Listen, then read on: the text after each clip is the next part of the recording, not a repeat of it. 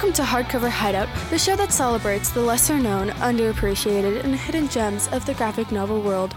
If you're tired of reading the same old comics or looking for something new and exciting, this is the podcast for you. Hello and welcome to a very special edition of the Hardcover Hideout. I'm Jared. I'm Chris. And today we have the great pleasure of interviewing Tom Breyfogle, author of How I Became a Shoplifter. Hello, Tom, and welcome. Hey, Tom. Hey, guys. Thanks so much for having me. All right, so Tom Breyfogle is a comic book writer, musician, composer, and producer who has worked with such bands as Relient K, Secondhand Serenade, Set to Kill, and most recently, Birds in the Airport. He has recently published his first comic book called How I Became a Shoplifter, which was released last January, and his last and final issue will be released this month. Thank you for joining us, Tom. Oh, yeah, no, this is awesome. Thanks for having me. All right, so we like to start all of our shows with a little segment uh, we just call what, what have you been reading, what have you been watching, anything of note you you know you'd like people to know about, interesting things you've been watching or reading. Yeah, totally. What sticks out the most is Poker Face uh, on Peacock. Rian Johnson, I've loved his movies a long time, and I really do like his um, Knives Out movies. But yeah, they, they were so a little good. P G for me. I, yeah. I, I love them, but Poker Face is what I wanted Knives Out to be. Yes. Poker Face is a little raunchier, a little darker, yeah. a little grittier. And yeah, no, some episodes, I don't want to spoil anything. The second to last episode, I was like standing up. I watched it in the middle oh, of the day wow. and was just like, didn't even want to sit down. I was like, this is incredible. Yes. I don't know what the hell's going to happen. Uh, I loved it so much. My favorite yeah. show of the year so far. And I love how she emotes like uh, Columbo. Like, just when she's, like, talking to someone, and she just looks like she's being polite, where she's like, oh, oh, one more thing, one more thing. I, I just have to know. And I'm like, oh, so amazing. And I love how you find out during every episode that she's already there, that you don't see her oh, yeah. until, like, the middle oh, of the episode, yeah. but you realize she's been there from the beginning. It's amazing, Joe. I agree. Yeah. Chris has been talking about it since it started. I still haven't started watching it, started watching it, so I got to move it up on my watch list, I think. At Got this it. point, you can binge it. It's it's yeah, done. It's season one's yeah, done. Oh, okay, good. Yeah, did you finish the season yet? I did. Yeah. Yeah. Nice. Nice. Uh, anything you're reading? Yeah. I'm reading right now. I guess I'm on a Jeff Lemire kick. I'm reading Little Monsters issue eleven. Oh, just came out yeah. this week. Love that book. And then I'm rereading a book from two years ago called Robin and Batman, also by mm-hmm. Jeff Lemire. Oh yeah. Oh, so, yeah. And yesterday, yeah. I also read a stack of. Uh, I'd never really read many Superman comics besides hmm. when I was a kid. And I, I went to the store and bought a stack of all these new ones and and read them all. So it was kind of cool. I've read a lot of Batman comics, a lot of re- I yeah. keep up. Mm. At one point, like two years ago, there were too many, especially with too many for me. I guess I was having like six oh, yeah. or seven a week of like Joker, Batman. And it was yeah. like I kind of had to get weaned off and pick which ones I wanted to uh, stay on for the long haul. But yeah, but the ones... Uh, Robin and Batman's done. It was three issue miniseries, but each issue is forty pages, so it's almost like a mm. full trade. Oh, yeah. And then yeah, Little, Little Monsters issue eleven. But yeah, I love those books. I bought awesome. this book yesterday. I haven't read it yet. No, no slash one or no one. Oh, oh yeah. Um, by by uh, Kyle Higgins, which I really mm. love. Radiant Black yeah. and that whole world. I know. I don't know if this is a part of that world. I don't think it is, but I'm looking forward to reading it. Yeah, I don't know. I heard that they were going to do a whole like Radiant Universe. Yeah, Radiant so, Universe. yeah I'm wondering mm-hmm. if that is part of that. That's yeah, that's that's cool. That, I saw that one. So the Supermans you got, are they like older versions or issues, or are they like? Oh no, a lot one? of them came out in the last month. Oh, okay. Oh, okay. Yeah, there's so many. Like you know, back when I was a kid, characters had like one or two series. Now it's like characters have yeah. multiple series. You're like, oh. I I used to do a box at the comic book store, and I'd pay almost a hundred bucks a month just trying to keep up yeah. with all the, the storylines. Oh man, that's crazy! Yeah, let me see if I have I have some of them here. I think, yeah, like this Superman one, it was really good. Um, I like that cover. Jamal, Jamal Campbell drew it. He did a book called Na- Naomi a couple mm-hmm. years ago, which yep. his art yep. is phenomenal. That's when I first heard about his art, and then. Um, Oh, yeah, here we go. Saga, uh, it started back up again this oh, year. Yeah, yeah. Well, we're kind of we talk we about Saga, Saga all yeah. the time. Yeah, I got it's the, one of our I've, favorites. I got the shirt oh, on. Nice. Saga oh, shirt. Oh, no way. yeah. Goose yeah. or yeah. Gus? uh, yeah, I don't know. How do you? I, I say Gus, but I, maybe it's Goose. I don't know. But Yeah. Then this one, John it. Kent. This is an audio podcast, oh, I so I should probably yeah, just say yeah, John Kent and then uh, the new Deadpool. Um, yeah. But one of my favorite characters. Awesome. But yeah, so those are what I've been reading, yeah. and then I've been rereading Catwoman: Lonely City, which uh, oh, I, I heard such good things about that. Yeah, that. That's in my list. Yeah, everyone like is, reads it, loves it. Yeah, that's on my list too, for sure. I would awesome. check it out. It's a cool concept, and he's an incredible artist. Did you, yeah. either of you read Paper Girls? Oh yeah, oh, yeah. yeah. Cool. Did you ever watch yeah, the show? Same, yeah, same artist. Yep. Oh, I watched the show. Yeah, yeah I'm so sad. It, I'm so sad it. it did not get picked up again. Yeah, because it was yeah. really good. The show, um, the totally. the trade is even better. yeah, um, yeah, I agree. I, I love that good. comic so much, but yeah, I'm, I'm sad about the show too. Yeah, and I grew up in that area, so it's cool yeah. to see it. Right. Been a lot of comics. Northeast Ohio is, but mm-hmm. it's, it was cool to see it in the show. Yeah, mm-hmm. yeah, that's sad. Awesome. Well, thanks for that. Uh, do you go to the, your local comic shop and get those? You, you have them delivered? How, how do you usually get your comics?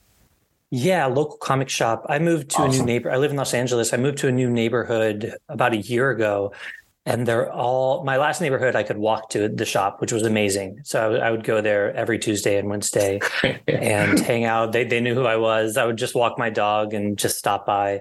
It was it was a, it was so easy. Just go get the comics, be home in like twenty mm-hmm. minutes. And now each comic book shop, um, they're they're about a half hour away, so it's a yeah, much bigger yes. commitment and harder. Yeah. But then now I found one, which I can't believe I didn't know about, which is about fifteen minutes away. So th- yesterday was only my second time ever going to that shop. It was in Santa Monica, called Heidi Ho Comics. Hmm. It was cool. No, awesome. It was a cool yeah. stuff.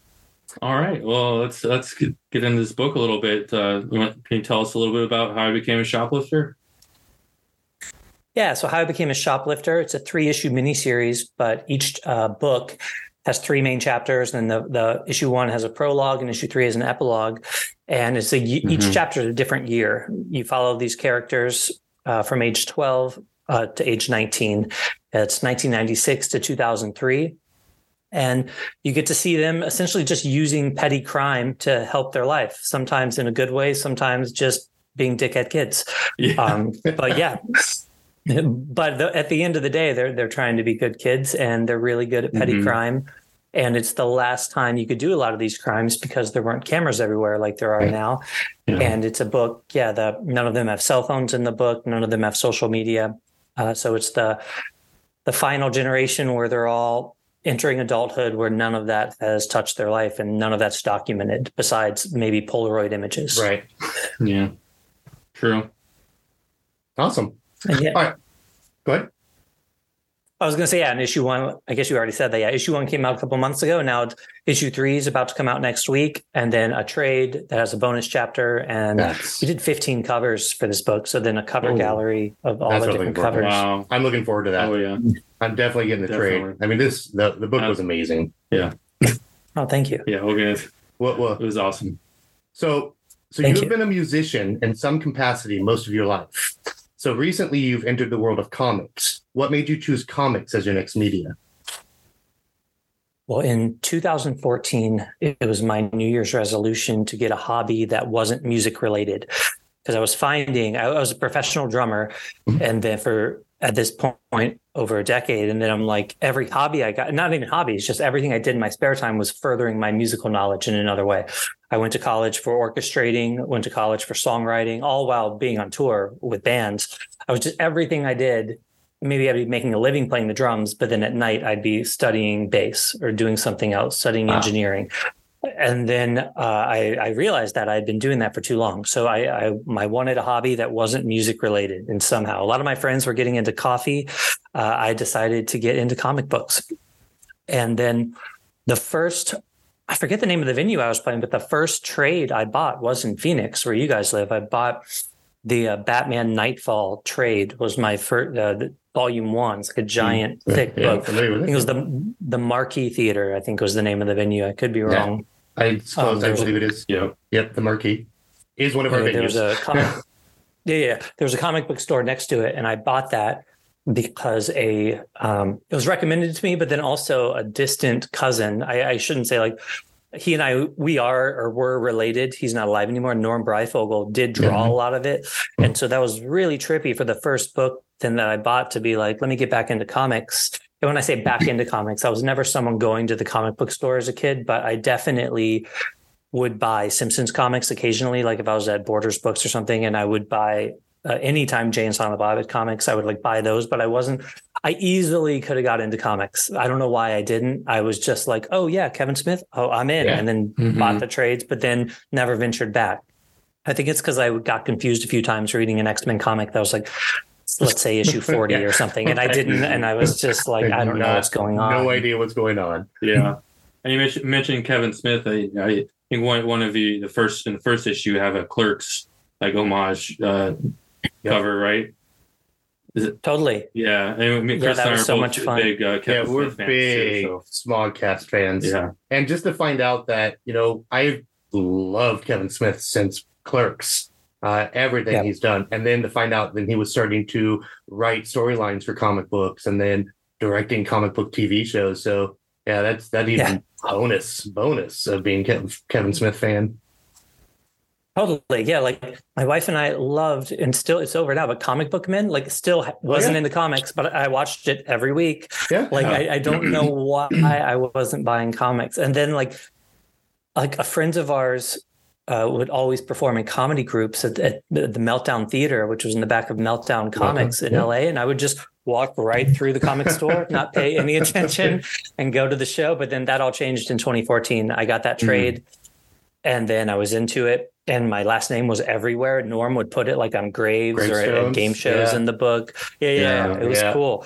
And then after that, then I got into uh, now we're like early twenty fifteen. I really got into Chip Zdarsky's Howard the Duck, yeah. um, and then got into uh, Terry Moore. Really, uh, mm-hmm. a good friend of mine, Sean, he recommended Terry Moore. I, I don't think I would have discovered him for a couple more years, and then just got into everything he had ever written at that point.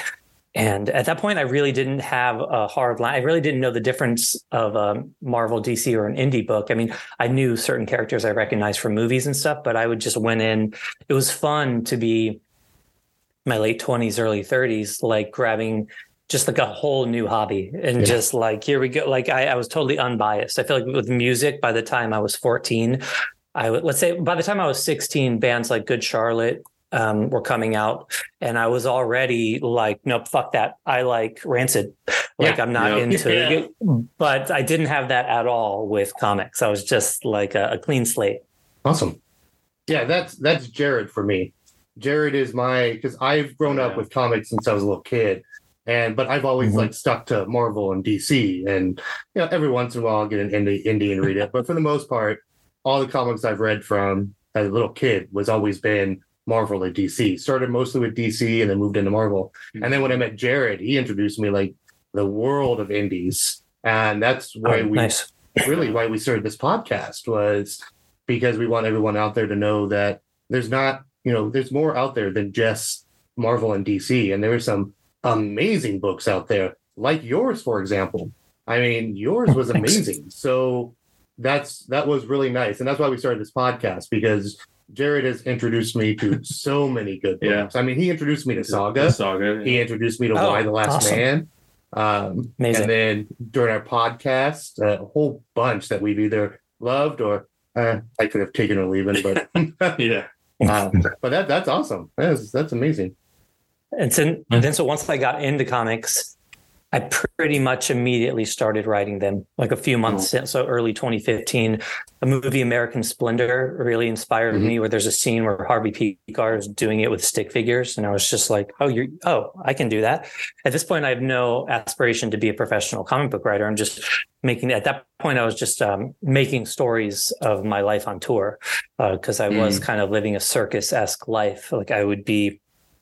I was in a band, but I would also do a lot of work drumming for solo artists. So those tours, I'd be out with someone for, let's say, six weeks, and then they all go home to their friends and family. And I'd start a new tour the next day with some other solo artist with wow. a whole bunch of strangers I don't know the next day. So I would just be writing these wacky stories. And then in twenty sixteen, I put out a music video for my solo project, which I go under the name Birds in the Airport. And that, that video, I wrote and directed it, and it was the first time I worked with a comic book artist.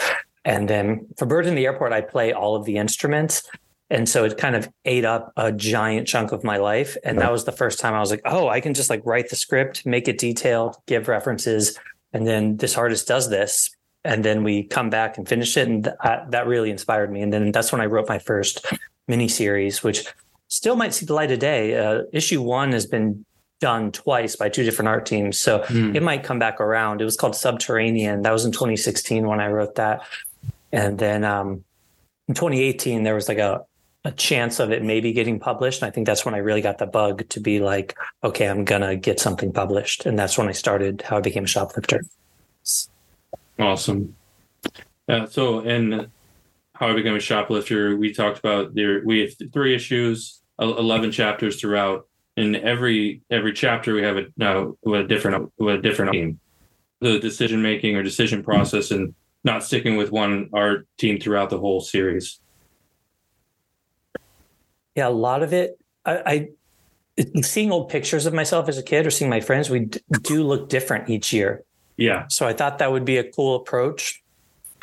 And then also, it was I was an unpublished author, just hitting people up out of the blue.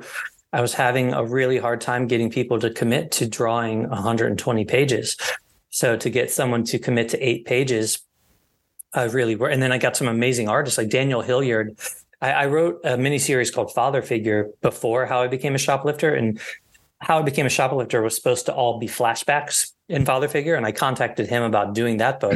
And he just said his uh, schedule was too busy. And then when COVID happened, I was already two years into this book and had a bunch of five-page chapters done. And then to get someone like him involved, I, there's no way I could have got someone at his level to commit to one hundred twenty pages. So I got him. That was just luck how that happened. And then certain people, yeah, to be able to, I would have loved it to, I guess I loved it also as a networking experience. I loved it to be like, I'm going to, I now know a whole bunch of artists, and it's a five-page story. Don't it's not as much stress as if you work with one artist and sixty pages in, mm-hmm. you realize you don't like each other or something. Like it was a totally yeah, right, right, yeah, totally different experience. And it was it was pretty wild that like then because the book started really taking shape in twenty twenty. Started on it in twenty eighteen. The art for it started in twenty nineteen. twenty twenty.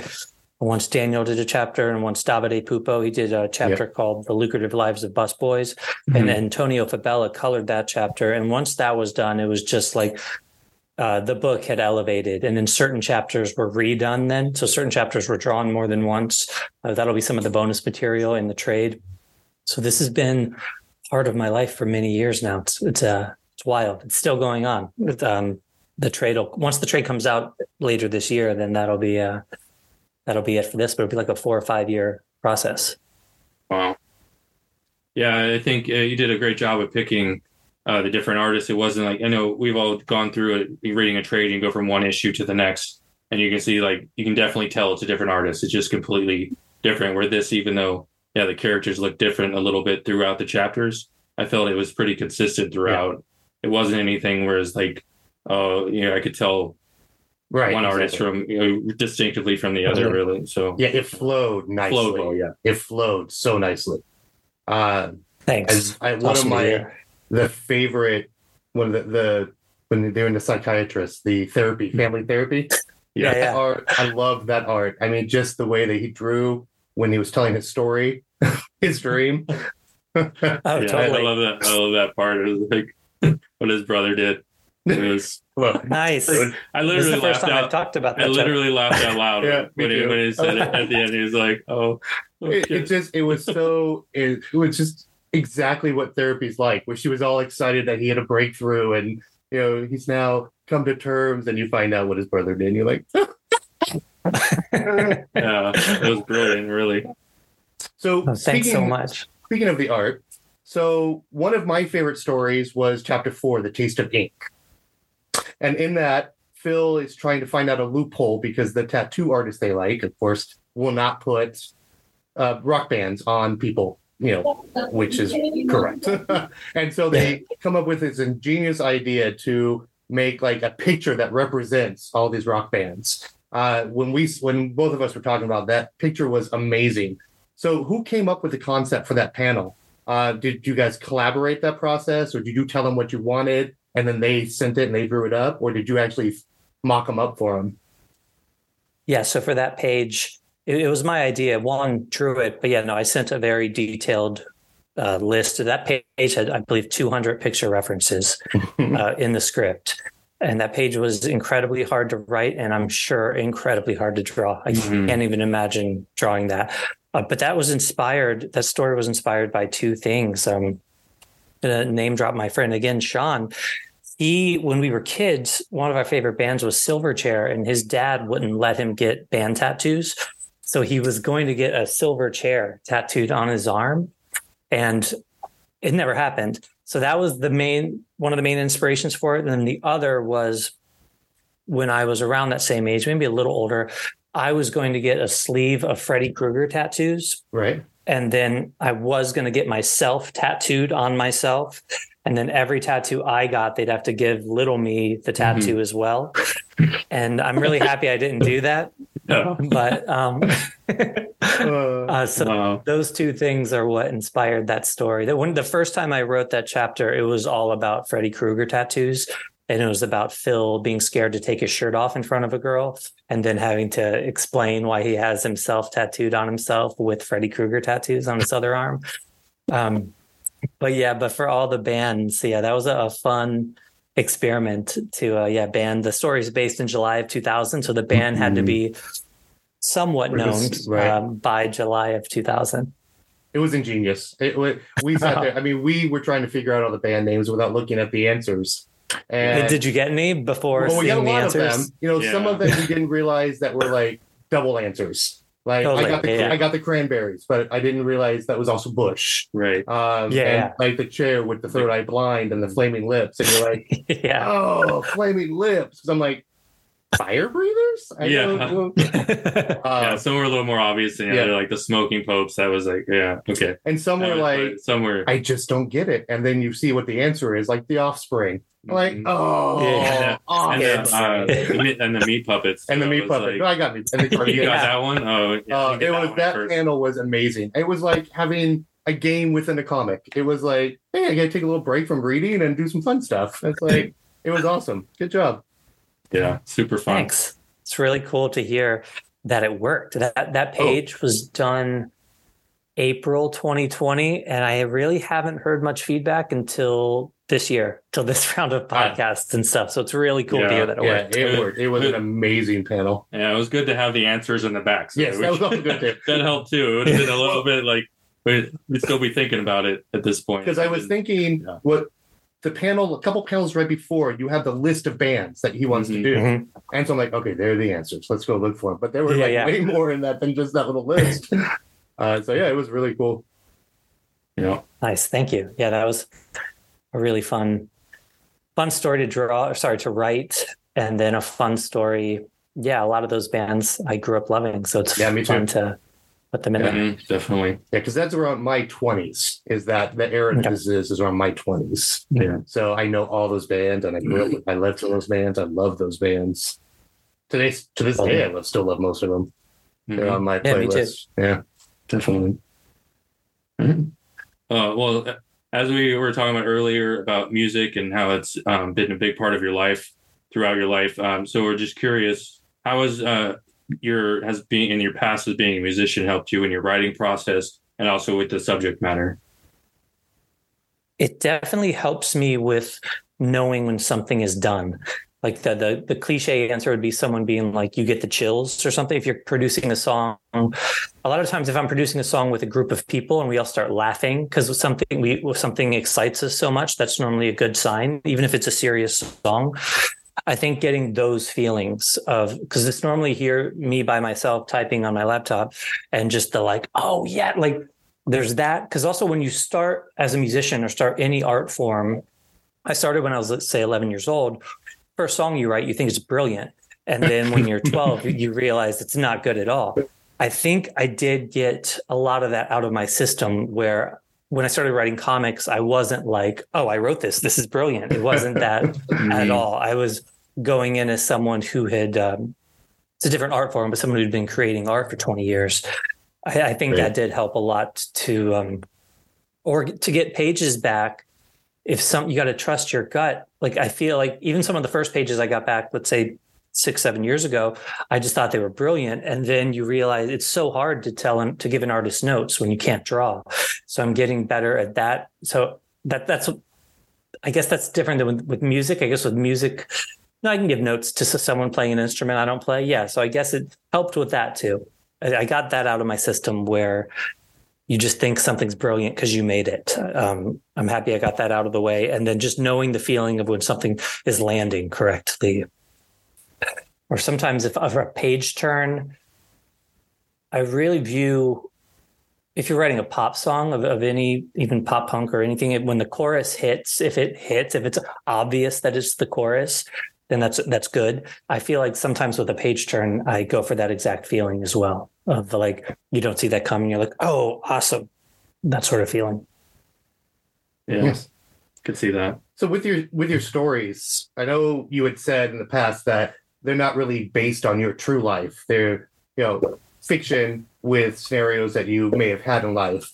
Did touring, because I used to be a roadie, and so I know stuff that goes on on, on tours and backstage and Uh, did any of that influence, like, how your stories progressed with things that were going on? Not as much with How I Became a Shoplifter, but other stories I've written. Um, the one called Subterranean that I talked about, oh. absolutely, that story is inspired by that part of my life. Nice. And then I have another another mini series that won't come out for a few years. It's called Generation Numb. It's about a band called Generation Numb. Definitely playing in bands inspired that. Nice. But things from my life, as far as concerts or things like that, like, because a lot of these stories are based or in, in, inspired by stories from my youth. So I wasn't really on tour yet, but I did in the book. There's a chapter where the characters uh, sneak backstage at a Smash Mouth concert to uh, get their autographs. That's for fun. Girls. Mm-hmm. I did do that. Nice. Um, awesome. And I, I I'm so I. What were you going to say? I was going to say, I'm going to assume it didn't end the same way. Yeah, no. No. No. In the book, it ended a little differently.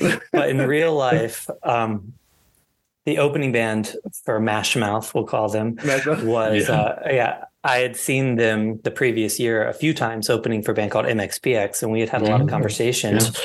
And then no one was going to see them for Smash Mouth. They were, um, and I was there with my friend, and they were, they gave us backstage passes. And I think that was the first time I ever had one in my life, like a real, like the same one they had. And my naive fifteen year old brain, I was just like, well, I'm allowed anywhere. Yeah. And I printed, I had printed a computer image of Smash Mouth that I wanted to get autographed for this girl. And we're just walking around backstage and going into dressing rooms, straight up like where the showers are, like, and going into Smash Mouth's dressing room and having them sign this printed uh, computer piece of paper. They did sign it. And the singer totally was annoyed with us, as he should be. At the time, I was yeah. like, what a dick. Like, I have the pass. Like, I'm allowed like, here. Pass. Yeah. Yeah. Yeah. Yeah. Yeah. Like Wayne's World. Yeah, um, so then they signed the picture, but they blew it too, because then I told them the story of why I was doing it, and they're like, "What's her name?" And then they put our names and put a big heart around it, and I was like, "I can't give her that," like, because yeah. like we weren't we weren't dating. I didn't want to be like I, I was doing it to be like, "Yeah, I'm cool. I know Smash Mouth," but um, Smash Mouth.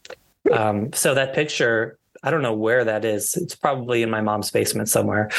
But um, so that was inspired by my life, but not as much from touring. But the, like, but yeah, the first stories I ever wrote were all inspired by touring. And if that book ever happens, it would just be called Gun for Hire.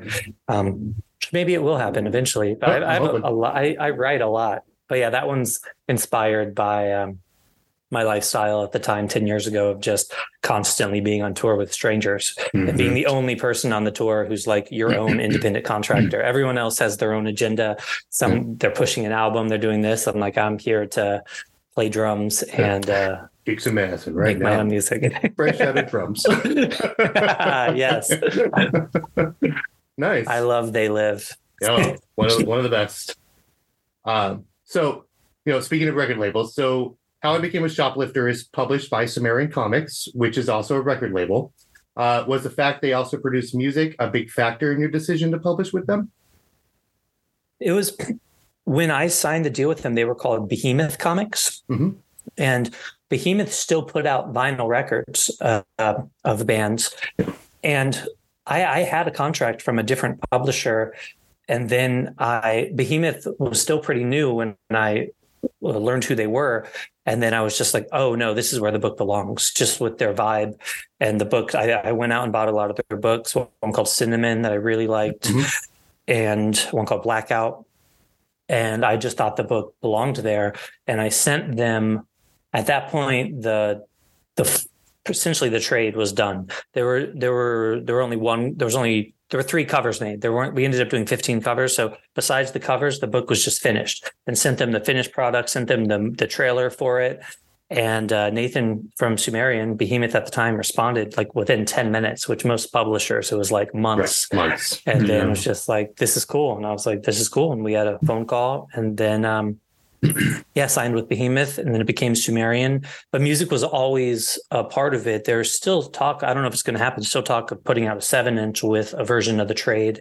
Uh, I have some new songs, uh, Birds in the Airport songs that aren't out yet. Um, that would be cool. Put out seven inch with it. Uh, but yeah, just their whole overall vibe, like their punk and metal yeah. uh, aesthetic all around, pre-Sumerian, but then mm-hmm. with Sumerian, absolutely, yeah. That's awesome. So we were talking about a little about Jeff Lemire earlier. I, I noticed on your Instagram you had made some music for, was it Royal City? Yeah. And you, you're doing that as a therapeutic process.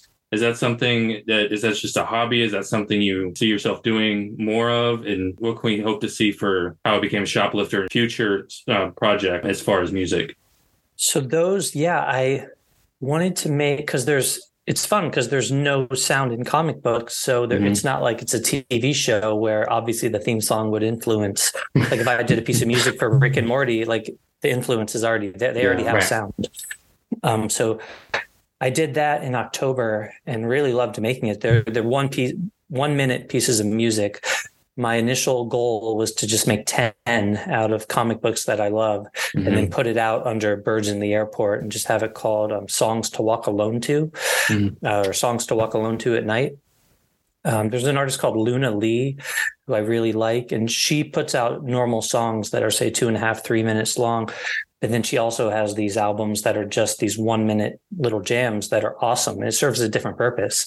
It's cool to just have it on in the background or while you're walking or doing what it's, it's a totally different vibe. And I was really inspired hearing that, that you can just make these little one minute blasts, if be it inspiration or be it seeing the book and, and, and scoring a book essentially. Mm-hmm. Uh, but as far as for, for my books, for How I Became a Shoplifter, yeah, there's the there's two songs I mentioned earlier. I would like those to come out with it. The trailer for How I Became a Shoplifter, I did the music. Uh, there's two trailers for it. I did the music for those. Nice. Those are more in the vein of of the the book. Like they're like right. nineties Warped mm-hmm. Tour type band music. Um, I have a book called Father Figure, which is the um, some ways the follow-up to How I Became a Shoplifter. It has the same main character, but he's thirty-five. I, I don't think I'm really going to call it a sequel, but because it's a totally different feeling, a different type of book. That book is what I'm working on now every day. Issue three, the art is finished now. So um, artist has the art for issue four. It's a four issue miniseries. That's a Juan Romero. He did the Tattoo Story, Taste of Ink. He's okay, the artist awesome. on, on the whole book. That one, I definitely am going to be writing music for the trailers. I'm not sure if it'll have Um, like the score for it. I guess I should do that if I'm doing it for other people's comics. But I guess when I do it for other people's comics, it's more just like, like Royal City really, um, I don't know why, but it affects me when I read it. Just the, the story with the art, with everything. Mm-hmm. I love it. So it's a really sad piece of music. And um, I edited together a little short video of, of clips from it to match the music. And yeah, it's a depressing little video, but uh, that's why it's a therapeutic process. Yeah, I normally Absolutely. do it. I, yeah, so I think most will be more, um, don't want to say bummer comics, but most will be more sad things. I, I started mm-hmm. writing one for, for Little Monsters, which was fun, but I don't think that would work with the uh, Songs to Walk Alone To at Night okay. vibe. Gotcha. Nice. Well, a little side note, like while I was doing the research, I did listen to Birds in the Airport. Is that right? Yeah. Uh, mm-hmm. yeah. And it's really good. Your music is really good. Uh, uh, Thank it's you. really nice to like just put in the background while you're reading or doing things. Mm-hmm. Uh, yeah, nice job. No question there. Thanks just so much. yeah, no, thanks so much. It was, it was like such a giant part of my life for a while, where I've kind of comics took over, which I would have been shocked to learn that back when I was doing Birds in the Airport. It was, it was ten, twelve hours a day, every day. I was just, I, I didn't know how to orchestrate when I got the idea to do it. So I went to college to orchestrate just so I could make those songs. Nice. Um, but I, I just should get back into it. Um, but yeah, I have a lot of songs written and just haven't been haven't toured as Birds in the Airport or played shows in five years under that name, like singing. But it was a lot of fun back when I did. I, I would sing and I would have a string quartet live yeah, and then like nice. hip hop beats on the tracks. So it was cool. Um, so along that lines, are you still doing music? Is that still a big part of your life, or are you more focusing now on the comic book aspects? I'm not touring at all now, okay. really. And that, that was an intentional decision I made in like twenty seventeen, twenty eighteen. And then I guess it was a good decision in yeah. twenty twenty. Um, yeah, I had a lot of friends who had very rough right. eighteen months there. Uh, but I still composed music here and there. I composed music for podcasts. I did one called uh, Buried Bones. Uh, came out a few months ago. I did one for uh, same uh, network called Exactly Right. I've done a handful of podcasts. They, they, they're who put out uh, My Favorite Murder. Oh, yeah. done, uh, mm-hmm. I love working with them, and have done three or four of their podcasts. And then as far as movie trailers, I, I composed music for movie trailers. Uh, last year I did a couple, I did a, a Chris Pratt movie called The Terminal List. Yeah. Mm-hmm. And then I did a Kevin Hart movie called The Man from Toronto, okay, yeah. um, which which that one's on Netflix. So if you yeah. like look oh, for it cool. on Netflix, that I've music there. Yeah.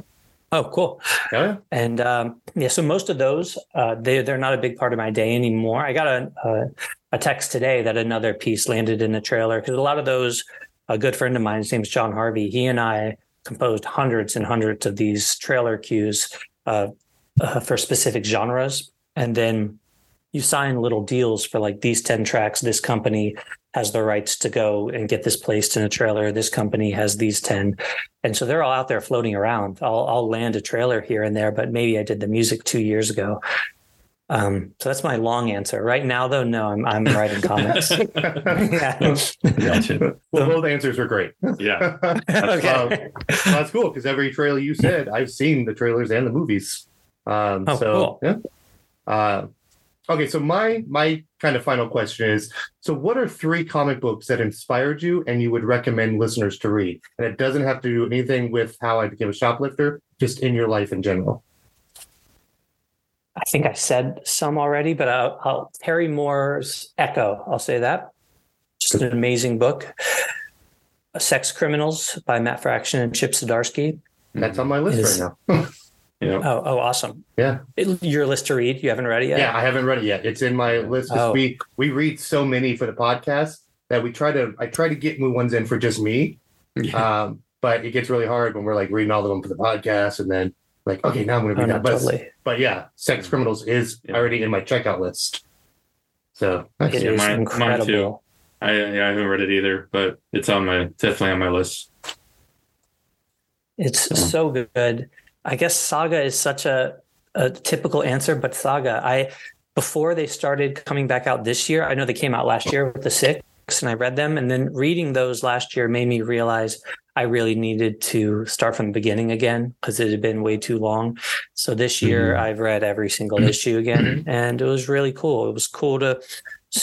what I remember, you forget so much, and you remember yeah. so much. It was fascinating to me. Sometimes you'd forget an entire scene, but sometimes remember one certain line of dialogue. Mm-hmm. Like you can be a pacifist or a writer, but you can't be both. Like, I don't know, that line really stuck with me. Yeah. yeah. And um, yeah. Yeah. So I love that book. It's, I feel like it's cliche yeah. to say that, but it's cliche for a reason, because it's, it's phenomenal. I was just gonna say, it's yeah. for a reason. That book is the, the one thing we love about Saga is even though all the characters are like from different planets and different races, it would fit if they put it on Earth with just normal people, because the dialogue isn't anything different than what we speak. Yeah. And not to mention, just the storyline is amazing. And you never know who is going to be in the next issue. And they, like, yeah. no one is safe in Saga. Uh, it is yeah. an amazing book. So yeah, I, that it's a cliche for a reason. I agree. Yeah, I love it. And another book, which I have all the issues but one, which I've only read four of them so far, but I really am loving it. It's popular for a reason too. Eight Billion Genies. Mm-hmm. Pretty good. Have you guys yeah. heard of that book or read that book? I, I've definitely heard about it. Oh. And I'm waiting for the for the trade or the or the oh, deluxe hardcover to come out, because they usually we're kind of trade waiters a little bit, and you know, except for for your book. Um, a lot of wow. times we, we, we, you know, especially for our show, we wait till it's in, a, in, in at least uh, volume one. And so we can talk about the whole volume. And so, yeah. So once that comes out, we're, I'm, we're definitely going to have it on our show. Yep. Yeah. Thanks. And w- one more book. It's Lonely at the Center of the Earth by mm-hmm. Zoe Thorogood. Yeah. It's incredible. Yeah. We just did it a couple episodes ago. We did. Yep. We talked about that one. Awesome. We, we both really, really liked it a lot. That yeah. Was, we, uh, it, Go ahead. It was basically when we like scanned through the pages and we were both looking at it going, I don't know what this is going to be. But it was it was such a good book. I mean, just you felt her mental issues through that whole book. Uh, it was amazing. Yeah, I, I highly agree with that one as well. I loved it. I read it in one sitting, which I never mm. really do. It yeah. was awesome. Yeah. All right. Awesome. Um, well, we thought we'd give you uh, just a little taste of what we thought of your your books, uh, of your Let's How I uh, Became a Shoplifter. Uh, again, I mean, it's probably no secret. We loved this book. I mean, when the two come out, we should probably do it on the podcast, just your book, because it was amazing. When the, the trade comes out? You know how you were like when the trade comes out? Yeah, we think we're going to do a, an H, uh, actual episode of our podcast on your book. You get other oh, awesome. people to listen to to read this book. Um, you were saying that how like certain books do a feeling for you. I mean, mm-hmm. most of your songs are very depressing, but yours was it made me feel like the nineties again. I, it was it reminded me a lot of a more normal Beavis and Butthead. Um, you know, not so over the top. They were just kids getting in trouble. You know, they were all about girls, you know, tattoos, music. Um, it was just, it was so well written that every storyline, you never knew what was going to happen. Mm-hmm. Uh, you like think something else is going to happen. Like, for example, we're not going to ruin it, but the uh, the where they have the job at the restaurant, the heist.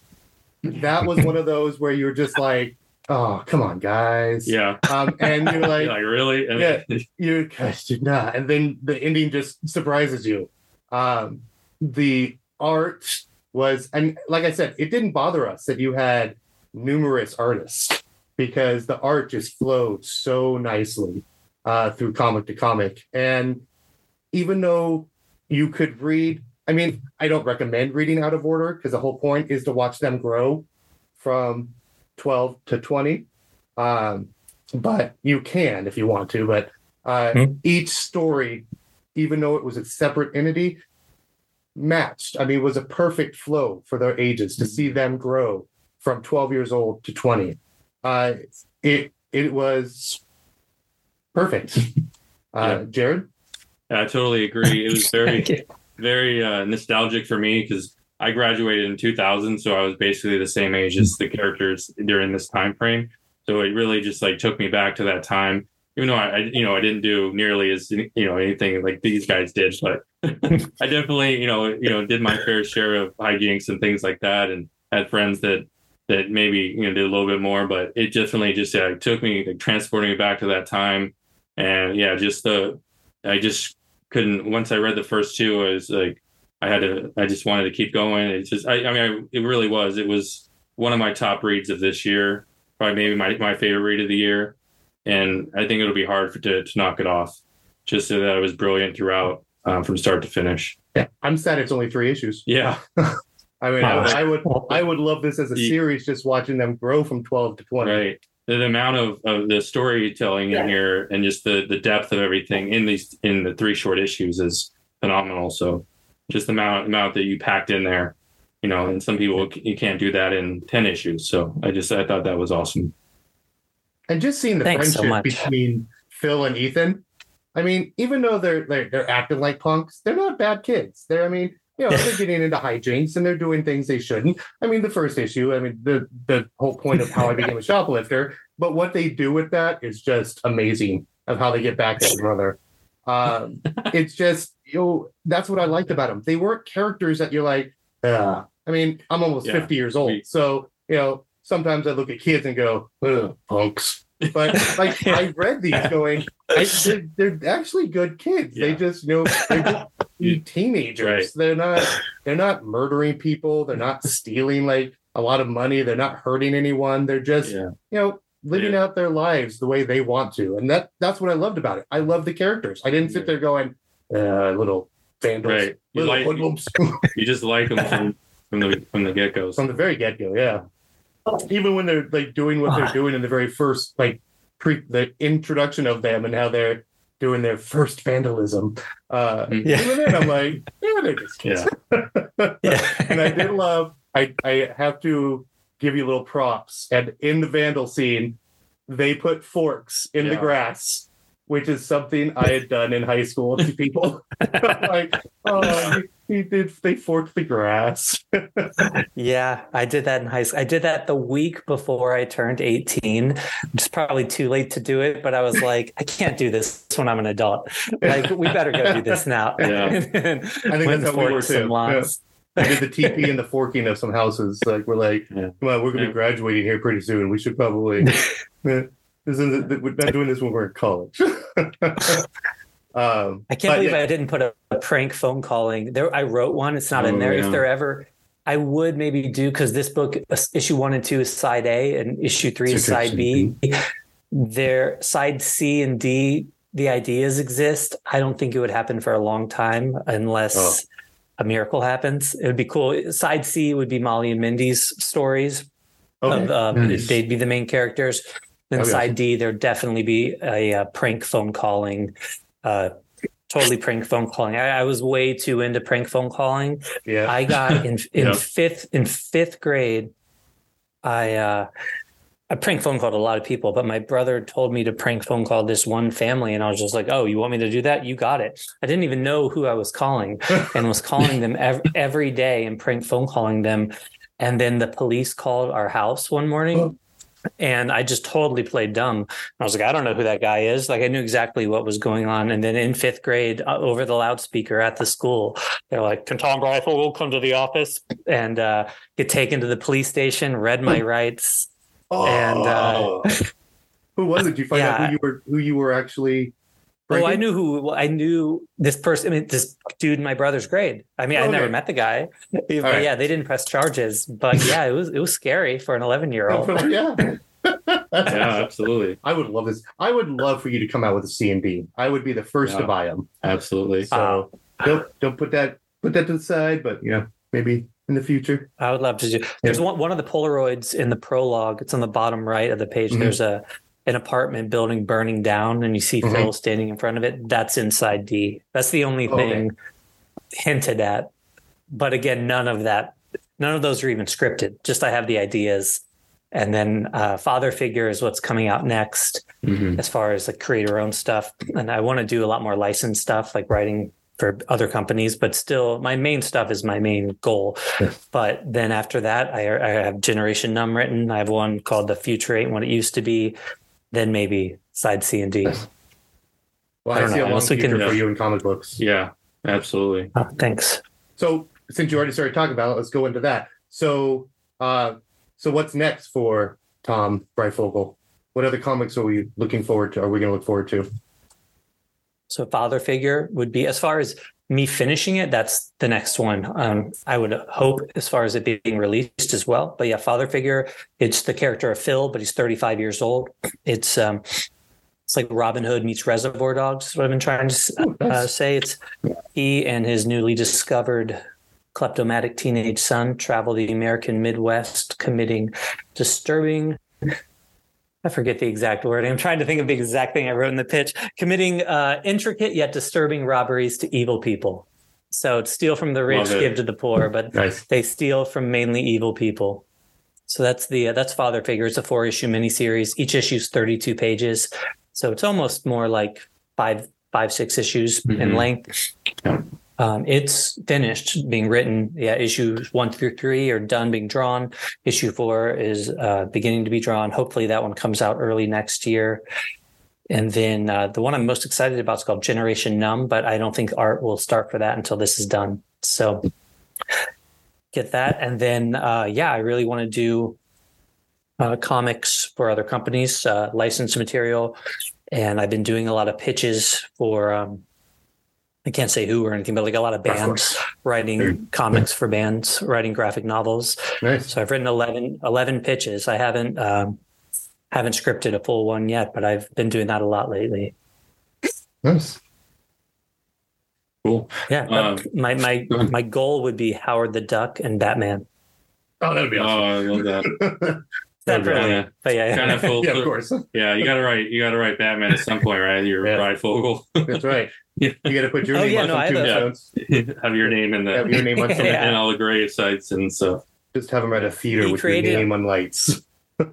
Just everywhere. Just everywhere. He create, co-created a character called Anarchy, mm-hmm. and I have a Batman pitch with Anarchy in it. So I think that could be really cool. Ooh, that'd be so, awesome. Um, yeah. yeah.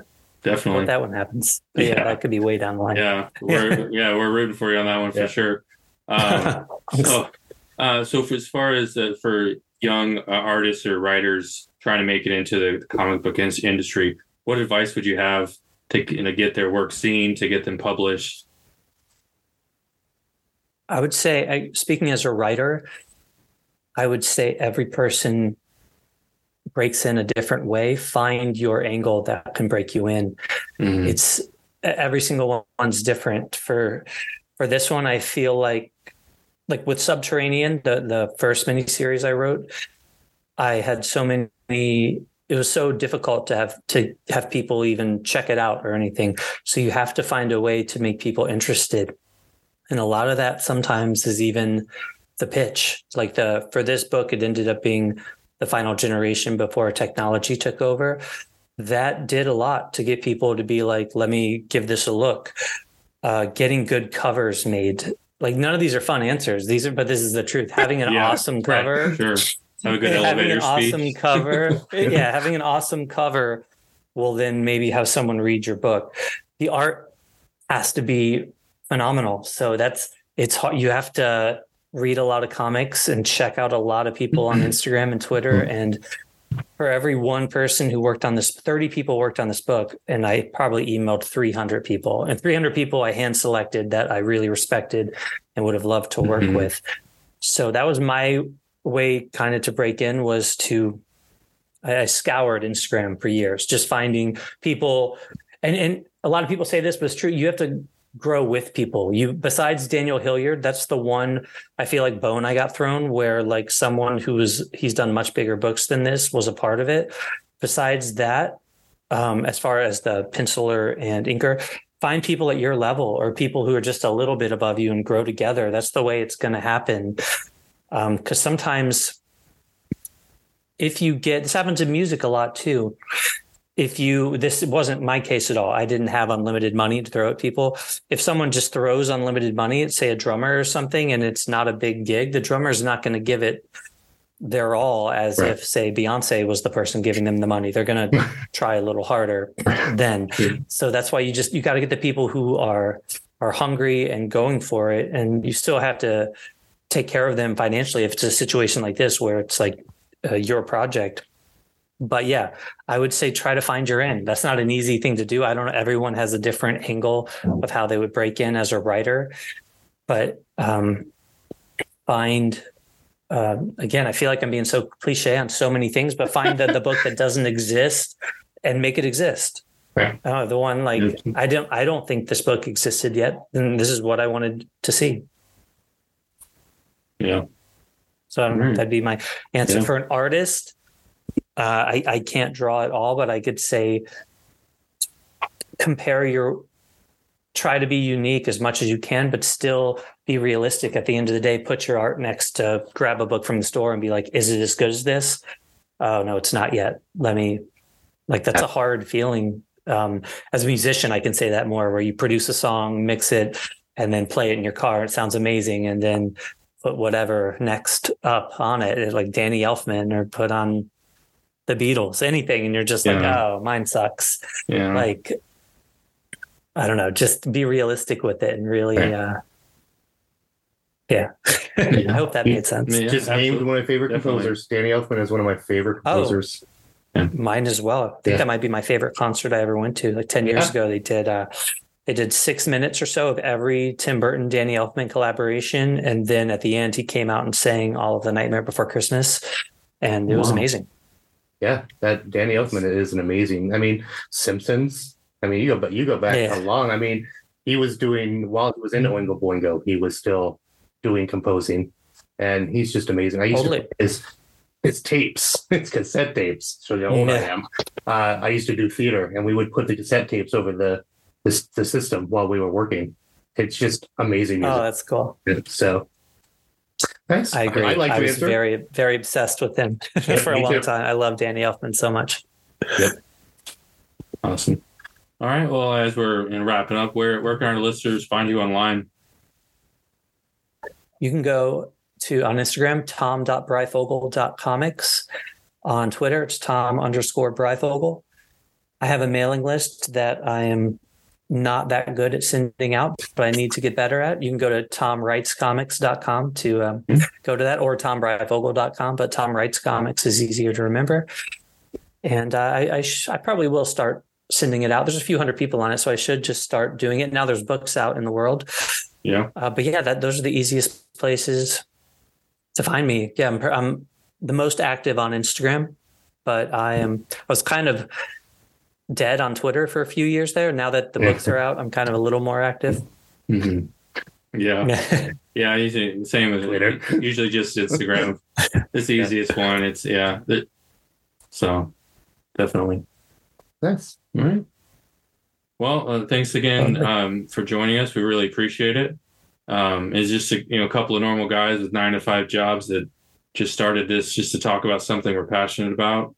We really appreciate you taking some time and talking about this book. And we said we we have nothing but praises um, for How I Became a Shoplifter, and we were going to recommend it to to pretty much anybody who's into comics. So, and we look forward to everything you write in the future. Yeah. Ah, thank you both so much, Chris, Jared. Thank you. Yeah. That was yeah, it's really cool to hear all of that. Yeah. I don't think anyone had ever talked about family therapy. I think you were the first people I've ever talked to yeah, about that, was, that chapter. I think that was that my was favorite. Cool. I think that was my favorite chapter. That my and that, that and the heist. Yep. Um, and then yeah, of course the the band picture. Yeah. So yeah, there's so many good stuff. It's hard to hard to pick one, but. Uh, thank you. I'm so happy to hear those landed and that they uh, mm-hmm. connected oh. as far as it made you feel like the nineties and that. Yes. Yeah. Absolutely. So I think we're, we're going to wrap it up. Uh, thanks for joining us with our interview with Tom Breyfogle. Thank you for joining us, Tom. Oh, yeah. No, this is awesome. Thanks for having me. I'm Jared. I'm Chris. And happy reading. Happy reading.